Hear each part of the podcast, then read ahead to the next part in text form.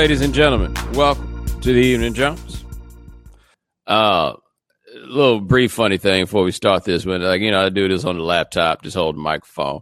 But when you hit uh, go live under the interface, um, it says take a deep breath and it gives you like this five second countdown. And I'm like, take a deep breath, bruh. I'm on my laptop.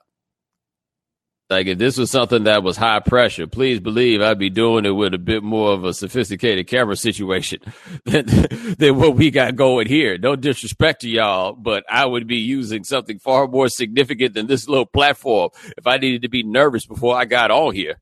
You know, or am I speaking from the you know privilege of like doing TV? Maybe that's it. I don't know. Anyway, hey man, how cold is where you live? I don't even know where y'all live, but how cold is it where you live? Now you know me. I I resolved after I like did that Miami thing and sent y'all all them pictures and stuff like that from the balcony. Y'all be freezing y'all asses off. I told y'all I wasn't gonna do that. Like you know, now that I live here, I was just to, have to. you know, this is what it was. I was to have to do it. I was just going to be it. You know what I'm saying? Like I wasn't gonna be that guy. I wasn't gonna do it, and I'm still not gonna be that guy. I am not. I'm just gonna tell you, bruh. What I really hadn't done the math on is these days where it's kind of cold when you go to work, and it's cold as hell when you walk out of there. Man, this number keep falling so fast. It's down to 17, man. Let me tell you what happened today. I, I mean, I and logically, this sort of thing should happen, right? It happens with rain. So I was, I went to work. I left work I got about five minute walk to the train. I probably got about 30 minutes on the train. Then I got like five minutes the train, right? Kind of how it goes. I got on the train. It was a little windy, but wasn't such a thing. I had that goose on. I was good. I get on the train. No big deal. I get off the train. I'm in a snow globe like just straight up in a snow globe. There's snow on the ground. I didn't even know it was that cold. You know what I'm saying? I come inside, it stopped. It was so wild, man. It was so wild. Like I feel like when the folks from up north come down south talking about how's it raining on one side of the street and not the other, which honestly, as a concept, isn't that complex. Unless it's raining all over the world, the rain gonna have to stop somewhere. Anyway, um, yeah, bruh, it was wild. It was real wild. It's it's it's it's like again, no one is giving me the answer on this. How cold does it have to get before I can wear a ski mask and not feel as though I will be shot by the police. How cold must it be? It's a relevant question. Okay. Let me pull up my weather app and see what the hell I got to do something with. Let's, let's, let's see what this is. Okay. And dude said, How cold is too cold for the police? One of y'all the police. It ain't going nowhere. It ain't somebody the police. One of y'all police. One of y'all know. Bruh, it is currently nine degrees, and they say it feel like minus seven. Did you hear what I said? It feel like minus seven. At its worst, it's supposed to feel like minus 11. When I got to leave for work tomorrow, it's probably to feel like something in the neighborhood of minus six. And I will be honest with you. I understand the technical specifications and why the weather report looked the way it do and why they put things the way they do and that the temperature is the temperature is the temperature. Don't none of us care what the actual temperature is. We're not in this thing trying to cook nothing. We don't need to know what the temperature is. We need to know what it feel like. Yeah. Yeah. Keep your temperature. Al Roker. I don't need that. Tell me what it feel like. I don't need to know how much money I got. Tell me how much I can buy. Yeah. That's right. That's in fact probably what the real analogy is here, right? Like you come to New York, say you make a hundred thousand dollars working in New York. Okay. You got a hundred thousand dollars, but it don't feel like no hundred thousand dollars. Not if you've ever had a hundred thousand dollars anywhere else. That's right. Get the temperature. Tell me what it feel like. And honestly, man, I don't even feel right. Oh, the dude says 100K in New York is a crappy home except for upstate. Robinson, what home are you getting in New York for a $100,000? Dead ass. Like what? Like seriously, crappy home. What home? Oh, he's saying if you make a hundred, if you make a hundred thousand dollars, that you can get a crappy home in New York. Yeah, yeah, yeah, yeah, yeah, yeah. I mean, you don't necessarily get a crappy apartment, but it ain't gonna be a great one. No. I tell you this, I don't even feel right talking about the cold here, man. I got a partner that's in Kansas. And I hit him and I was like, yo, how cold is it? I was like, don't tell me the number, tell me how it feels. And he said, actually, in Kansas, it wasn't so bad. But he said, in Siberia, and that was the first time I'd ever heard anybody call Chicago Siberia. That's real. Like, I understand why y'all found Chiraq to be offensive, but Siberia seemed like it's pretty accurate. It's like 50 something degrees below zero on the feel like, and feel like the only thing that matter. Because again, this ain't no oven. South side. What it feel like. But man, Jeremy said my boy Kansas Kansas line. Hey man, I just asked him. Damn. We got somebody talking about minus 56. That's the feel like, right? What does minus 56 feel like? Like I need somebody to explain that to me because I don't fully understand. I'm assuming that they do some sort of mathematical calculation in order to get what the wind chill is and then to give you that feel like. And they say it feel like minus 56. Okay. But what that feel like? It's like I told my homeboy, don't give me the number. Tell me what it feel like. Don't tell me the wind chill. Tell me what it feel like. What minus 56 feel like? Anybody got an answer? Because I can't imagine it. Like what I've been feeling is colder than I've ever felt. And I would be honest with you again, it ain't like killing me what the level of cold is. And again, that's because I experienced coat privilege. I got into a little bit of a, I wouldn't say a Twitter spat per se, but I was on the Twitter.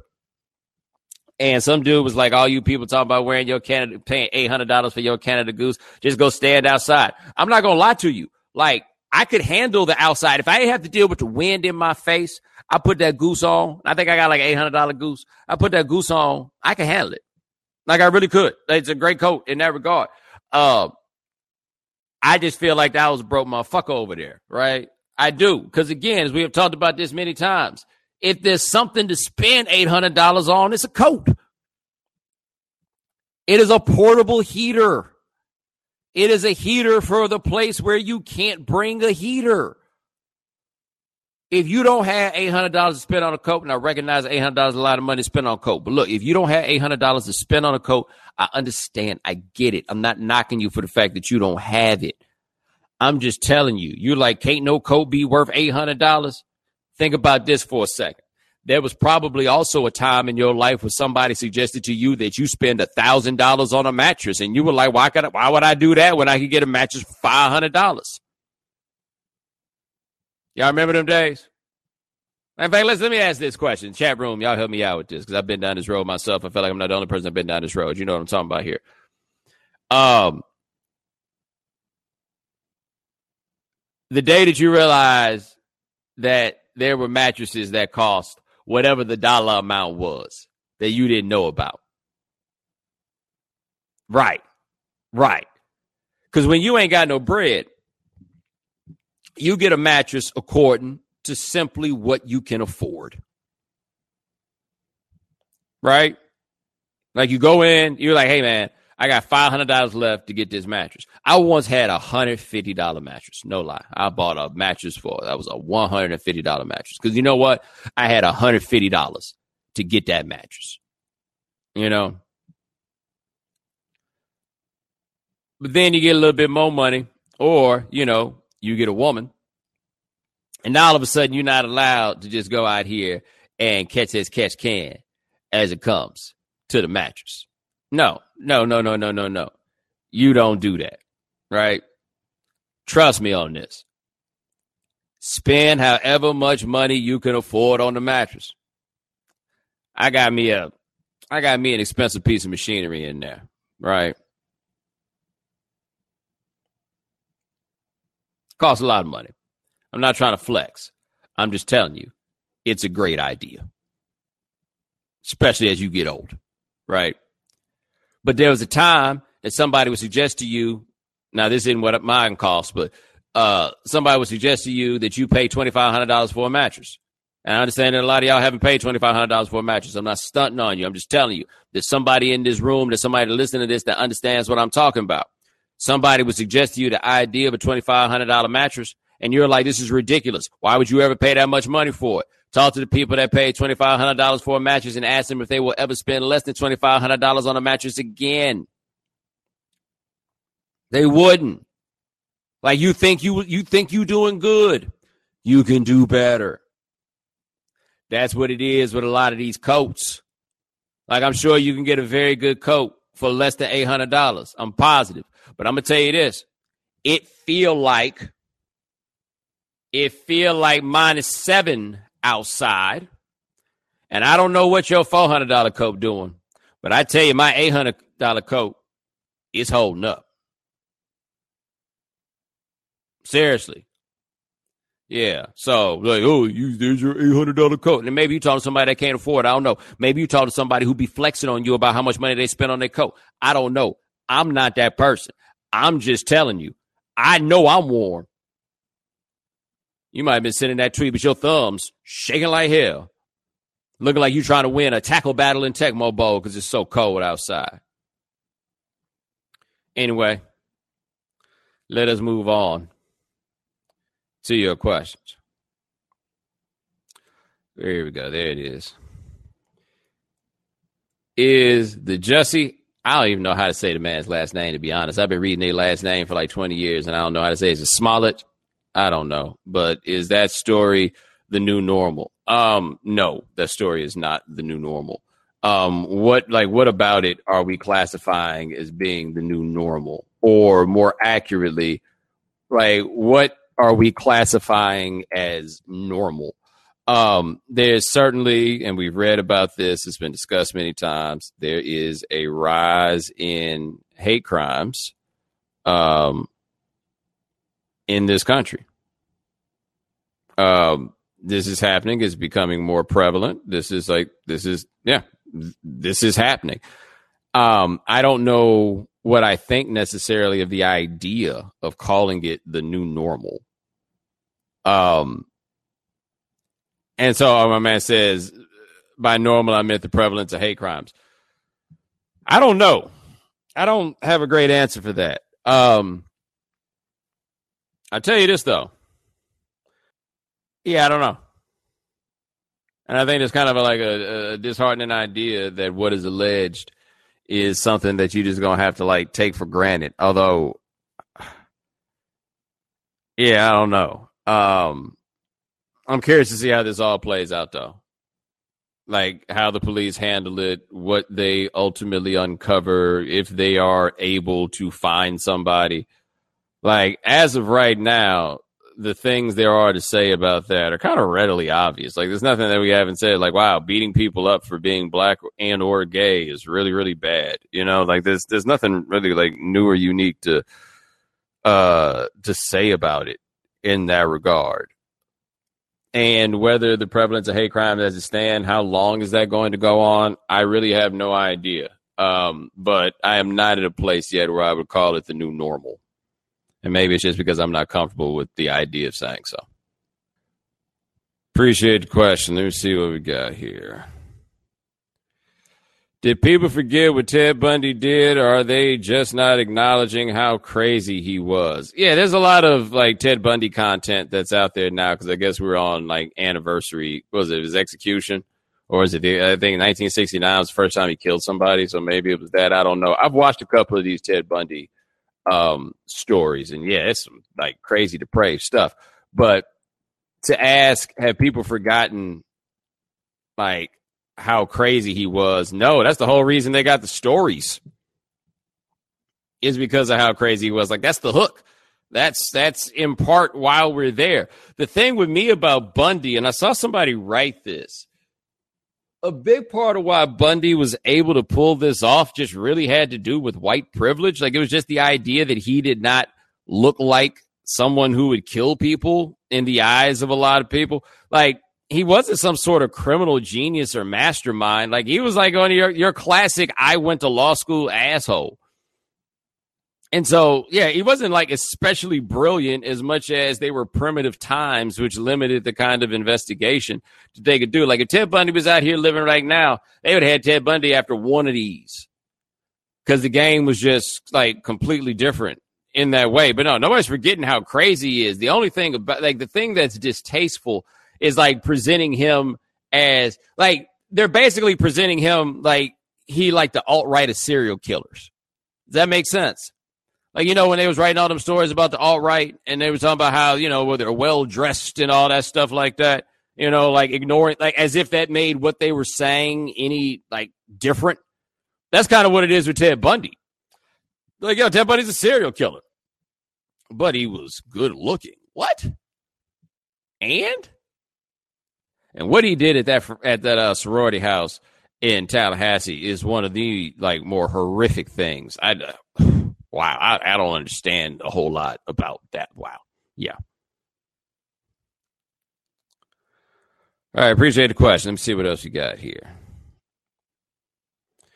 Yeah, you guys can throw some more questions in here. Is buying a two hundred thirty-eight million dollar apartment in New York just a flex? Yeah, man. Somebody like bought an apartment in New York City for two hundred thirty-eight million dollars. Now, is that a flex? I mean, I don't know what else it can be other than a flex. Like, why? Like, I'm blown away by the idea that I'm assuming that if you do this, you have some reasonable presumption that at some point you're going to be able to sell it for more money. Also, how does that mortgage application go? I mean, I understand the man got all this money and everything else, and who knows, maybe he bought cash, but they'll never spend nothing in cash. Like how how many references you got to have to get a, a mortgage for two hundred thirty eight million dollars? Like, do you put down a fifty million dollar down payment? Like, you got to show up to closing with the check, cashier's check, by the way. Yeah, like that's just so. I always say like Miami puts you intimately in touch with how much money you don't have. New York puts you intimately in touch with how much money other people have. And man, other people got bread, dog. They got bread. Appreciate the question. Hear about the RZA and Ghostface horror flick. Predictions on the plot. Say what?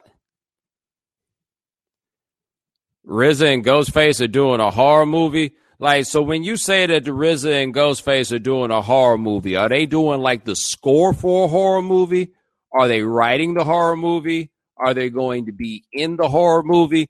Someone please tell me a little bit more about this. And I ask in part that you tell me a little more about this because, all right, writing and producing. Okay, so here's the thing. What's scary to me it's not necessarily scary to you. Set rod, set rod. Now there's some like pretty standard things that you get in horror movies or whatever it is. I don't know if I want to know what Ghostface finds to be horror. And it's called Angel of so basically Angel of Dust is what it's called. Are you telling me that RZA and Ghostface are about to write an Angel Dust movie? You telling me Ghostface is gonna write a movie about being on Angel Dust? Because that's what that sounds like to me. Is that what this is gonna be? Cause I ain't gonna lie, if it is, I'm in. Like I'm, I'm, I'm, I'm down to check that out. Um, I imagine that go. Wow, wow. Ghostface is like, I like I've never met Ghostface. I know some people that know Ghostface, but I don't know him. I will say that the conclusion I have drawn is that somehow Ghostface is the dude on Ghostface Records. Like that, I don't, that's not a character. Like, that's who that person is. And I find that to be amazing. Like, he really is Ghostface. And like the thing for me with Ghostface, I could imagine Ghostface making a horror movie about waiting on the pregnancy test results. Because depending on the woman, I could imagine him being horrified. Keep in mind, this is a dude who did a song about engaging in a sexual act with his son's pregnant, soon to be baby mama. And when his son walked in and was mad, he socked him in the face and then gave him some money to go to the store to get a 40 and to put a steak, get a steak to put over his eye. Yeah. This happened. Ah, from the chat room, I'm see that a few of you guys didn't get around to listening to Only Built for Cuban Linx too. They only made one ghost, guys. They only made one ghost. Appreciate the question. Let me see what else we got here. Why do you think news organizations often avoid labeling racist things racist? Are they that scared of white people? Let me ask you a question. Why are you limiting that to news organizations? Uh, you know, and it comes up with news organizations because they like to jump on that, what they call it, racially charged. Like that is the euphemism to avoid saying racism that uh, we see a lot in the news. But I believe that this is this is the news agencies taking their cues from society, and white people are really afraid of calling anything at all racist. And here's why at once, I believe white people know that racism is really, really bad. White people also know that racism is everywhere in this bad boy. So the options that they're then left with, or that many are left with, is to either acknowledge that racism is really bad or acknowledge that racism is everywhere. Because if you then have to acknowledge both,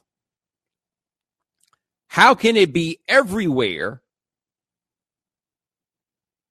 if racists are few and far between?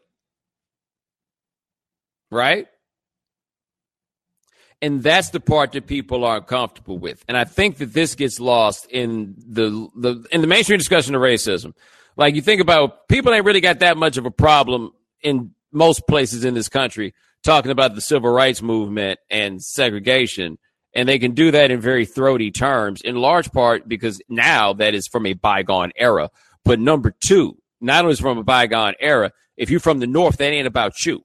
That's about them. It allows you to otherize racism. And I find white folks is real good at talking about racism when they can put it far, far, far, far, far, far, far away.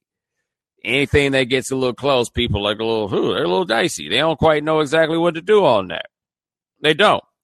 But no, they're not good with the idea of calling something racist. Like we're not even talking about a person.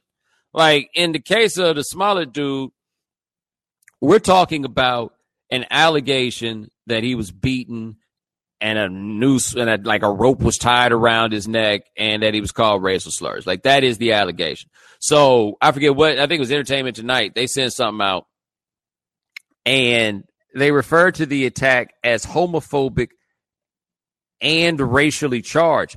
And what made it stand out in that case is that there was no compunction about saying homophobic. Like homophobic and racist, we would agree are analogous terms. There was no compunction about saying homophobic, but they stopped short, stopped short on racist. Like they didn't call it um wow, what kind of charge would it be? Homophobically charged? Is that what it would be? Yeah, but they don't do that. You see what I mean? Like they can go hard there, but then when it's just about race, like people before you uh, racism is crazy common. But before you dare say that somebody or something is racist, you got to have like 99% confidence, even though this is so prevalent. People act like it's this grand insult to say that somebody or something is racist, even though it's all over the place. You understand? And that's the, it's a, that's the trick. That's the trick. So by acknowledging after the the the pervasiveness of racism has been acknowledged, the term has then been neutered because it is never used. They're like, baby, you can't call a foul every time down to court, can you? Why y'all keep fouling? All right, appreciate the question. DL Hughley apologize to Terry Crews? I mean, I feel like that largely depends on whether you think Terry Crews is actually going to slap shit out of him. As he intimated, he didn't. Let me be clear, he didn't threaten that he would slap shit out of DL Hughley. He was playing a like a game with the words that he used, you know. But anyway, DL Hughley basically said that Terry, name basically said Terry Crews should have slapped the shit out of the dude that groped him in this party or whatever it is. Um, and one thing that we've learned over time, man, everybody love to say what they would do in uh, such a situation, right? If that was me, I would have whooped his ass. Everybody love pointing out these situations that they were not in and how they would have whooped somebody's ass in the same place. Like nobody ever hears one of those stories and they're like, you know what? If that was me, I probably would have froze. People freeze all the time. But DL Hughley swear up and down he would have done that. And if he would have done that, good for him, right? Uh, I applaud Terry Crews honestly, for just kind of how forthrightly he has handled this. You know, that man ain't proud of the fact that he allowed that to happen. I mean, allowed is not the way to put it, but you know what I mean, right? He's not proud of the fact that happened. He's not proud of the fact that he did not retaliate. None of those things, man. But he out here putting himself in front of all of us and allowing these idiots to say all the things that they have to say about him. You know, I don't. I mean, if you got some basic sense about you, I feel like you really got no no choice but to respect what that man has done. I mean, I certainly do. Um, like I remember this, and this is obviously not like the same, but you'll get it. I've told this story before, but I was out with my girlfriend at the time, and we went to uh, we went to the pancake spot in Charlotte. So we in the booth, and she had a friend who was meeting us there. So a friend came, another woman, and so we had a waiter that had been serving us while we was there. And then at some point, my man was like, yo, you want a refill on that coffee? And I'm like, yeah. And I'm looking at the cup. And while I'm looking at the cup, my man is like about to pour the coffee on the table. I was like, yo. He was like, oh, my bad. I was uh, looking at something. But like this whole way, I'm looking at the cup. So I don't really so much know what's going on. Man, it turned out that dude was scoping my girl out, man. And the thing is, he knew that was my girl because I was there with her before the other one got there. Right. But I realized it too late. Right? So what was I to do? Call the manager? What was I to do? Go fight him? No, man. I just had to sit there and take that L. You know, and I told that story to people. They're like, man, I would have done that. Man, okay. Okay. Good for you. Yeah. Yeah, yeah. You, you, you, you'd started the ruckus all up in the pancake house. Got you, buddy. Got you. I got no satisfaction out of, out of not tipping him. I did not tip him, just to be clear. I draw the line there.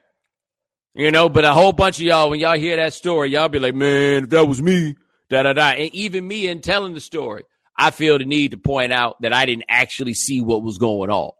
You know? Terry Crews is like, damn, all that. I was at a party and this man came and grabbed my crotch. And I froze and I had to take it because that man had power and there wasn't nothing I could do about it. Hey, man, that ain't no easy thing to say. It's not. And yeah, maybe all y'all would have slapped the dude. Yeah, okay, that's it. But that big old man did not. And keep in mind that the point that big old man is making is imagine how vulnerable women are if this could happen to him. Right? You don't want no parts of it with Terry Crews. None.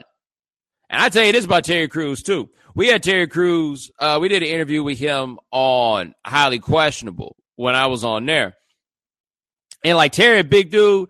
Terry also like like to point out that he a big dude. And Terry also likes to point out that you're not a big dude. He's that guy. And so he's the dude that be out there like popping his pecs up in your face and stuff. He did this in the interview. Like he's the dude who does that stuff. And then he wound up being the dude who got grabbed up in the party, right? Don't you think for a second that that didn't cross his mind or that sort of thing didn't cross his mind when it happened? Like he's that guy. He flex on people in that way. And then in that moment, what could he do? Nothing. Right? He's that big old dude. He way bigger probably than this other cat. And he couldn't do a thing. And if that dude couldn't do a thing, that dude who will flex on you couldn't do a thing. Then imagine what it's like for these other people. Because what can they do? Appreciate the question. See what else we got. With deep fake technology and face swap becoming even more powerful, is that what's finally going to get Facebook out of here come election time? I don't know. Like the the the the misinformation, the disinformation, whichever prefix you're supposed to use on it, that game about to get wild for this election that I am already dreading. Um, here's my when I was a kid, if a company got as big as Facebook or Amazon or Google or those got, they'd break it up. I actually think for Facebook, they'd be better off getting broken up than what I think is ultimately going to happen, which is the company's going to collapse upon itself. Like that's where I think it's going to happen. It's going to collapse upon itself if it's not saved from itself by being broken up by regulatory agencies. Like it's a tenuous place, and the thing about it is, I wonder honestly if what's going to happen with Facebook is there's going to be a revolution because people don't want to be there, but they are. And the big advantage of Facebook is that everybody's there, which then makes it kind of an essential utility because unless everybody goes to something else, Facebook always has that value in that way. But as people like people are offended by what Facebook is doing. People feel violated by the way that Facebook is kicking it. And if people keep feeling that way while also feeling trapped and like they don't have any other option, you know, and I understand why somebody would hear me say this right now and think that maybe I'm talking in terms that are a bit dramatic. But I think you feel me here. Like if people feel trapped, they're gonna break free. But what does a revolution against Facebook look like? I feel like we're gonna find out. Appreciate the question. Let's see what we got. Since you enjoy left on left beef and political jokes, does no candidate having even 10% in the latest poll for the Democratic primary excites you? No, nothing about this excites me. I just want to get to the end. I don't know. No, I don't find any excitement here. I mean, I'm not surprised that nobody has more than 10%. You know why? Because it's January of 2019. The election ain't even till next year. Yeah. Most people don't know who the hell these people are overwhelmingly. Like now they're being introduced to these people. By this time in 2020, which, if you have not heard, is the year there will actually be an election. It'll probably be just a little bit different. The thing I will say, though, that'll make this different than the Republican primary of 2016, which, by the way, was absolutely hilarious until it wasn't. Um, you ain't really got them wild cards in place here. Like there ain't gonna be nobody in there that's wilding out in that way. You got a handful of people that know they got no chance to win, and they're gonna be out there like on their platform, like the little dude, uh, the mayor of South Bend. I honestly don't know if he's a little dude. I'd be calling people little dudes without knowing nothing about him. But the mayor of South Bend, you know, like he knows he can't win, but he's gonna get out there and push his message or whatever it is. Okay, cool. Um, I saw somebody else that was to be in it that didn't have no chance to win. I can't remember who it was. But anyway, yeah, but you need a wild card, man. We need somebody in here that's out here wilding. Somebody that's to be take like taking people to task. Basically, what Bernie Sanders would be, except for the fact that Bernie Sanders actually thinks he can win. And I'm not saying he can't. I'm just saying it's a little different because he thinks he can. I appreciate the question. Let's see what else we got. Yes, living corporate. That's what we need. Where is he? Anybody seen him? The rent is too damn high. What's his name? Jimmy? We need Jimmy in this election because for real, yo, the rent is too damn high. I honestly don't understand why that dude like didn't win. Like, no matter who you are in New York, no matter how much money you got, that's something we can all agree on. The rent is too damn high. I'm really Jimmy McMillan. That's what it is. Can somebody look up if he's still in the league? Let me know. Okay. He is still in the league. Yeah, man. Somebody go find him. I feel like I could make him the president of the United States. No matter what it is that y'all want to talk about, the rent is too damn high. No matter where you want to maneuver or push this conversation, the rent is too damn high. Who can't get behind this? All right, somebody put his wiki link in here. I'm gonna go read this right now. Let's see what we can do. Uh yo, by the way, Jimmy doesn't look nearly as cuddly um in his picture on the wiki as he did at that debate that I saw like he might have got the fresh lineup on this one. Jimmy looked kind of ominous. Huh. He ran for governor in 2010. I should get him on the right time. He live in the city, right? Living like Flatbush. I feel like I should get him in. Oh, Jimmy. Oh, Jimmy 72. Yeah, he could be the president. Y'all get that petition cracking. Somebody had this in here, and I'm not going to clown. I'm just going to bring this up. He says, with the passing of James Ingram, were you a fan of his music? And how would you rate him as an artist? I was not a fan of his music. I just don't listen to that kind of music so much. But hey, man, when people die, y'all don't need to ask me to put them in a power ranking.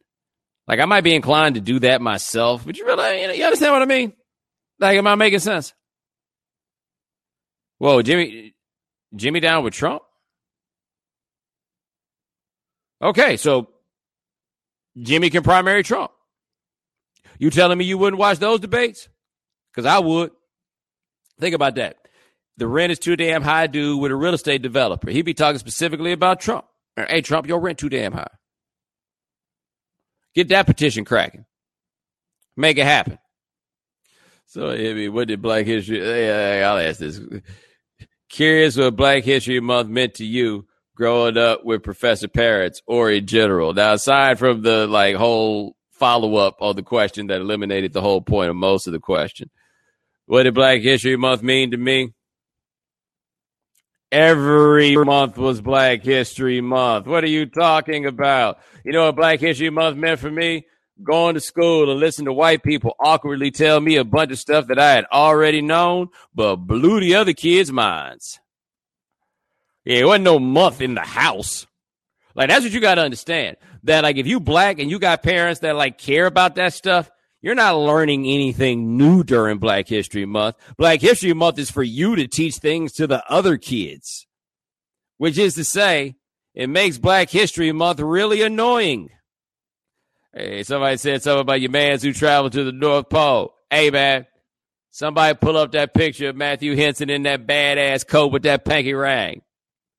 Like, I honestly, I feel like I need to read more about Matthew Henson. I don't really give a damn about him or that white man that went to the North Pole. I'm like, I'm not impressed by this ridiculous behavior even for a moment. Like, this ain't nothing to praise. It seems stupid to me. We need to go see what's on the North Pole. No, the hell we don't. It's cold. I ain't going. Somebody get that picture and put it in the chat room of Matthew Henson. I mean, that coat is so player. I don't know why I hadn't even thought about that, but it's basically everything in Black History Month about Matthew Henson and him going to the North Pole. And I also want to know that, like, who decided when we put all this stuff together for Black History Month that we were going to give all this special commendation to this dude for going to the North Pole? Like, it was not required that he wind up making the list every year. But every book on Black History Month when I was a kid, every poster that I saw anywhere about Black History Month always had something about Matthew Henson. Matthew Henson is in every Black History Month thing, just like just about every major American city that has black people either has a Booker T. Washington High School or George Washington Carver Homes. Like all of them. And Matthew Henson, he always made the cut. What's my man's name? The first uh, black dude to go to West Point. Was he the first black general? Henry O. Flipper? Y'all know about Flipper? Yeah. I ain't learned about Flipper till I got to college. But everybody knows about Matthew Henson and that player coat. Yeah, you got a picture of the coat right there. But there's the picture, not just him with the coat, but he got this fresh pinky ring. I Henson, apparently Henson did a lot too. It's funny. This is at hilbertcollege.edu. And the first paragraph on Matthew Henson says Matthew Henson is not a name frequently heard and one fewer would likely recognize. That's because you don't know no black people. We all know Matthew Henson. And there's the picture right here. Matthew Henson with that player panky ring. I'm going to put this in here easier for some of y'all to find. He made the cut. He made the cut. There's got to be somebody else who's like, yo, I mean, I ain't go to the North Pole, but like, I'm the first black person to like buy a house in North Little Rock. And I tell you, that's a lot harder than going to the North Pole. My man here says he learned about Matthew Henson right now. Let me tell you something right now, bro. I can't tell you nothing about Matthew Henson than what I told you. He went to the North Pole. He was there with the white man. See, that's that's what it is. I get it. Like Peary, white man went to the North Pole, got all the credit, and they act like Matthew Henson did not go to the North Pole. So we need to remind people that Matthew Henson did, in fact, go to the North Pole. Damn, listen to this. Even as Peary received accolades, he was also the victim of doubt due to his lack of proof. However, Henson received almost no recognition and ended up as an employee at a federal customs house. In 1912, his book titled A Negro Explorer at the North Pole came out, but another 25 years have passed before he received some of the recognition he deserved. But at least they gave him some of his flowers while he was still alive. They buried him um, after many years at Arlington National Cemetery. But I'm sorry. You look at this man in this coat with this pinky ring, I don't even understand how for a second somebody would try to ignore him. But again, as we talked about, there's another place, another thing that I don't understand, which is why your black ass wanted to go to the North Pole in the first place. Well, ladies and gentlemen, thanks so much for joining us here on the Evening Jones. Try to do this thing here once a week somewhere in there. My man Lance Gilliam handles everything behind the scenes. Thank you. Remember, if you can now watch the Evening Jones live, subscribe to the podcast, subscribe to the iTunes store, subscribe at Stitcher Radio. Check us out at SoundCloud. We are also at the Google Play Store. Talk to you guys eh, probably next week. Take it easy.